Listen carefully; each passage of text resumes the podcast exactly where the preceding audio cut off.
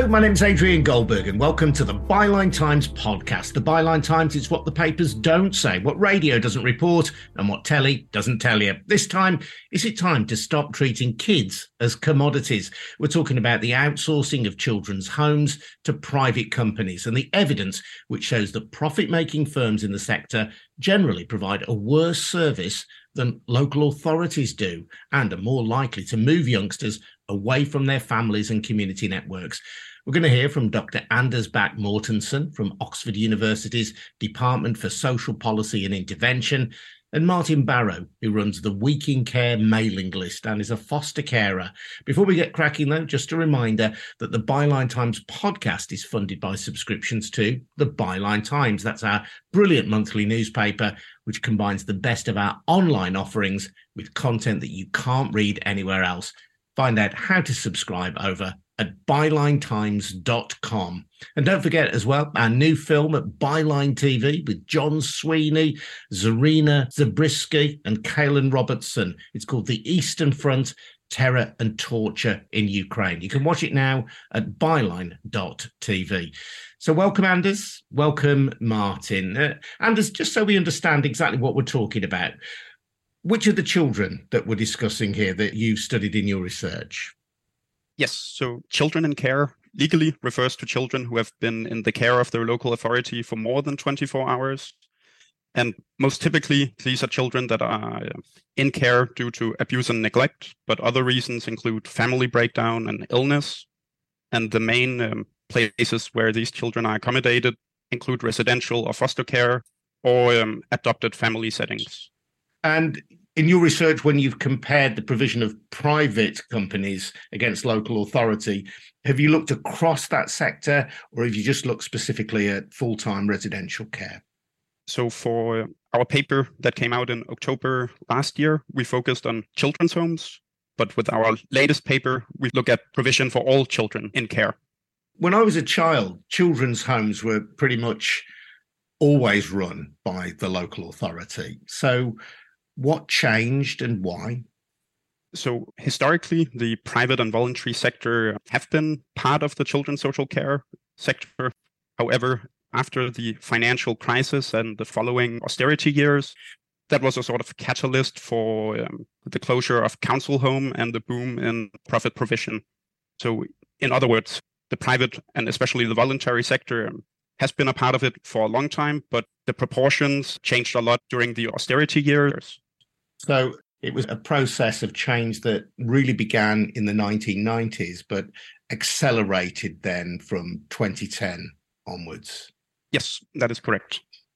Uh, Martin, before we talk about Anders' research, I think it's important to say that we shouldn't romanticize the past. We do know that local authority children's homes were often very poorly run. They were sometimes the site of horrific abuse scandals. I know the journalist Christian Wolmar has estimated that between two and three percent of children in care homes in the 70s and 80s were abused. So I think it's just important at the outset to stress that we're not harking back to some mythical golden age of, of care homes. We're not. It's absolutely right to say that. I still believe that we can learn lessons from the past, but we have to accept that we're in the year 2023. The care system for children and young people who cannot live with their families is unacceptably poor. And we have to find a new way to make things better. And whatever happened in the past, we need to consider what we're going to do over the next 5, 10, 15, 20 years because we can't go on as we are. I think some context is really important here. I always say, and I think it is universally agreed that the care system is unacceptably bad. It simply isn't working. It's very difficult to find anybody who will disagree with that premise. Now, what I would say is this that although local authorities are responsible for children in care and local authorities pay for the services and for children's social care, the reality is that the private sector is increasingly responsible for delivering that care and support. So 80% of children's homes are now run privately. 40% of foster care is now provided by privately owned agencies. And this is a share that is growing quite quickly now. I suspect it will be more than half before too long. Most mental health care and support for children and young people is delivered by private companies on behalf of the NHS. Most residential schools now are provided by private organizations, some charities, but increasingly by the private sector. So, if we're going to consider changes to the care system, it would be perverse not to think what has been the impact of privatization of the care system and how do we address this issue? Now, we're talking today specifically about the care system, but again, context is important. This comes at a time when society generally is rethinking the role of privatization in the delivery of a whole range of services. We talk about energy, rail, transport generally. We talk about telecoms. So there's a lot of anxiety about privatization of all these services. I think it's only right that we should consider well, what has the role of privatization been in taking us to where we are now?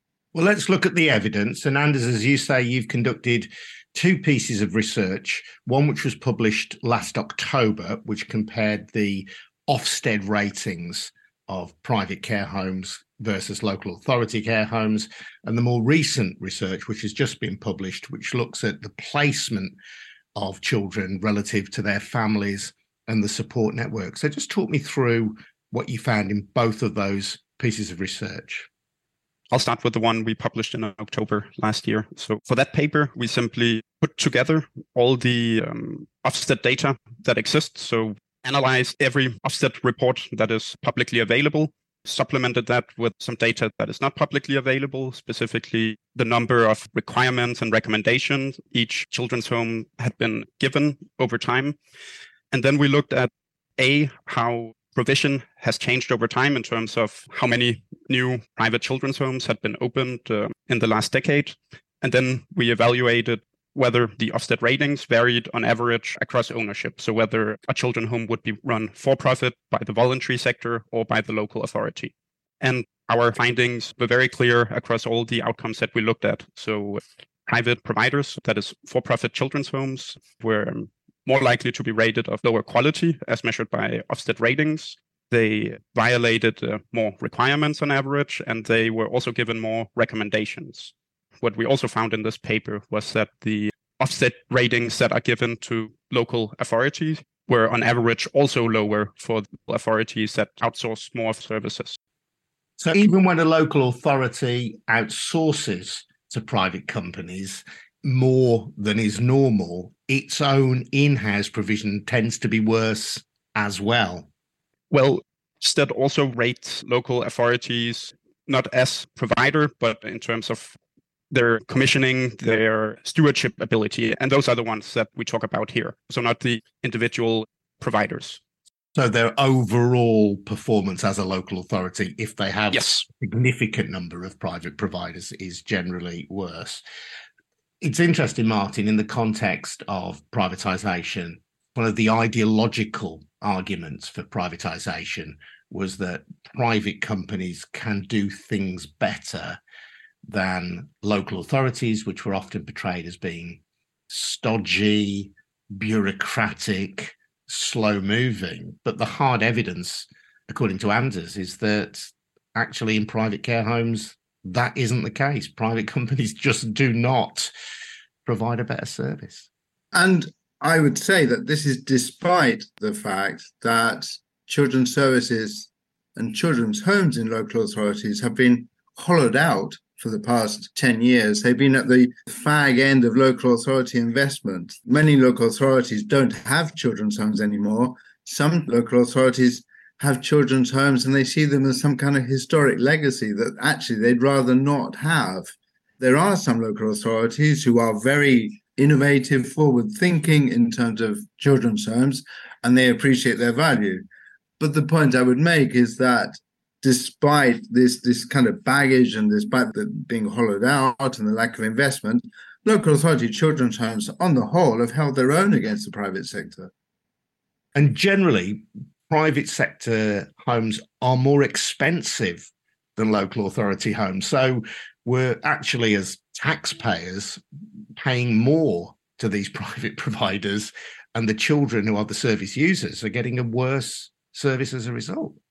So for me, obviously the finances are very important, but the biggest issue for me really is the breaking of any local connection between children's social care and their communities. It's the fracturing of that local connection which has really been so destructive and it's so difficult for children in care and their families. If you look at a map of where children's homes are, you see this dense concentration of homes in areas like the northwest of England, in the West Midlands, in South Wales. You see no children's homes or very few children's homes in London, in the southeast, very few homes in Sussex, Kent, Surrey, Dorset. So, what is happening? It means that children increasingly are moved many, many miles from their homes. And of course, children are moved more than once. So, a child from London might be sent to a children's home in Newport for whatever reason, the arrangement breaks down, they then find themselves in Doncaster. The impact on children is catastrophic. I agree completely with what Martin say. Ofsted ratings will only tell us so much, and especially when you just look at the summarized Ofsted ratings as we do. So there is a lot more information to get when you read the whole thing. But summarized Ofsted ratings, they are helpful, and they're one of the only outcomes that are uh, available in the sector at the provider level. But we know that there are um, other outcomes that matter a lot and that are not necessarily captured in Ofsted ratings. And that is why we're interested in looking at placement locality. It is a statutory requirement for local authorities as corporate parents for children in care to prioritize placing children uh, to the extent that it is possible within their local authority. However, what we see over time is that this is much less likely to happen. So more children are being placed out of area. And this is a pattern that has changed. So it's a tendency that is going up. And what we wanted to look at was whether that change was associated with changes in for profit provision. And in short, we find that to be very much the case with a very clear correlation between the two. Yeah. So private providers are buying properties in cheaper areas I know that places like uh, Martin's mentioned some of the areas, places like the Potteries around Stoke on Trent. I know that Blackpool is one of those areas that's particularly popular. And that is presumably driven by the profit motive for the private company, but it may mean that the child has been taken many hundreds of miles from their home, their family, and those supportive community networks that are so important to their lives going forward. Indeed, there are known risks to placing children far away from their home community. That is not to say that it's not always the wrong thing to place children out of area. There might be situations where it is the appropriate thing to do. However, it should be done with careful consideration of the risks involved with doing so. And the current prevalence that we see in children being placed out of area is very, very high this argument about how it keeps children safe by moving them out of area always rings hollow with me. A child is punished twice effectively. Punished once because their parents can't look after them and therefore they get removed from home. They lose contact with people they know. They often have to move school. That seems quite hard. It's a punishment for a child who's not done anything wrong. Then gets punished again by being moved a far distance away because the adults can't keep them safe. It's a bit like criticizing somebody for going out at night wearing the wrong clothes and then being attacked. It's up to us to keep children safe in their community. If we can't do that, then we're failing. Why should the child have to move away? It's up to us to make sure that a child can live safely and well in their own community. And if we can't enforce the law, if we can't keep that child safe, why should that child suffer additionally it seems so wrong to me, and it seems to be an injustice that is built into the current system. Frankly, I don't believe it. I think it's an excuse for the kind of business model that we have largely accepted.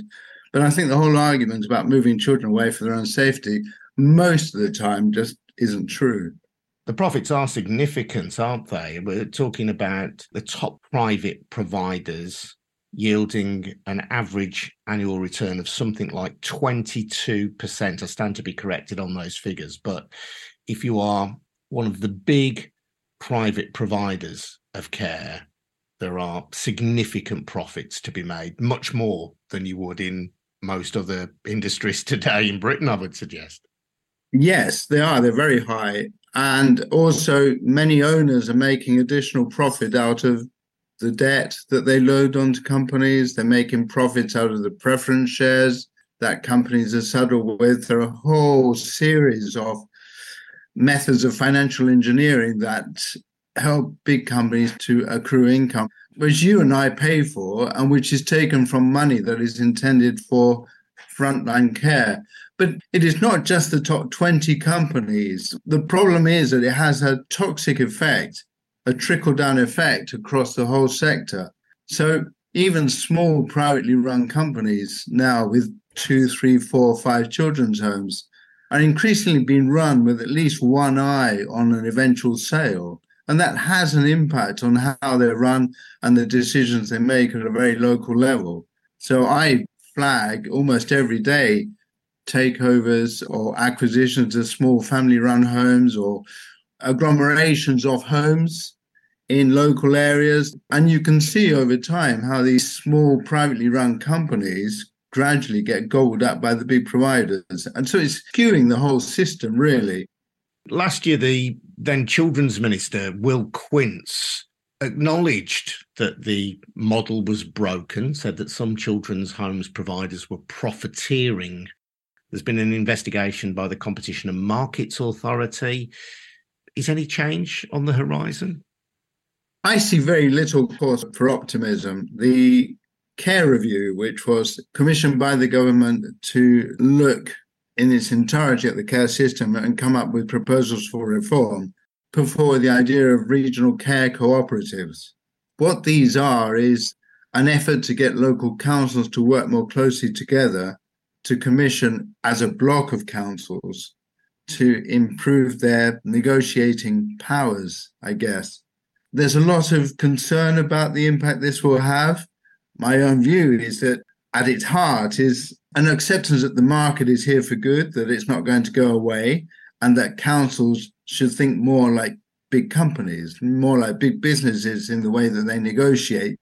So essentially, they should be tougher and better at negotiating rather than dealing with the root cause of the problem, which, in my view, is that local councils take children into care, and local councils should be responsible for finding homes for children in their local community. It's a completely different approach to the one recommended by the care review. And Anders, you've obviously compared local authority provision with private provision. Do you come to any conclusion about whether the model is effectively broken, which is what Martin is arguing? So I think most people in the sector would agree yes, the um, model is not functioning well. And as Martin and yourself brought up earlier, um, it's not that local authority provision has a perfect reputation, but if you ask the question, has for profit provision delivered what it intended to in terms of diversity, more placement, better supply in the sector? The short answer is um, is no. I guess the government is pushing more towards improving the uh, commissioning expertise, so not uh, trying to restrict the for-profit provision going forward, but instead trying to uh, boost the ability of councils, uh, local authorities um, to engage with the market.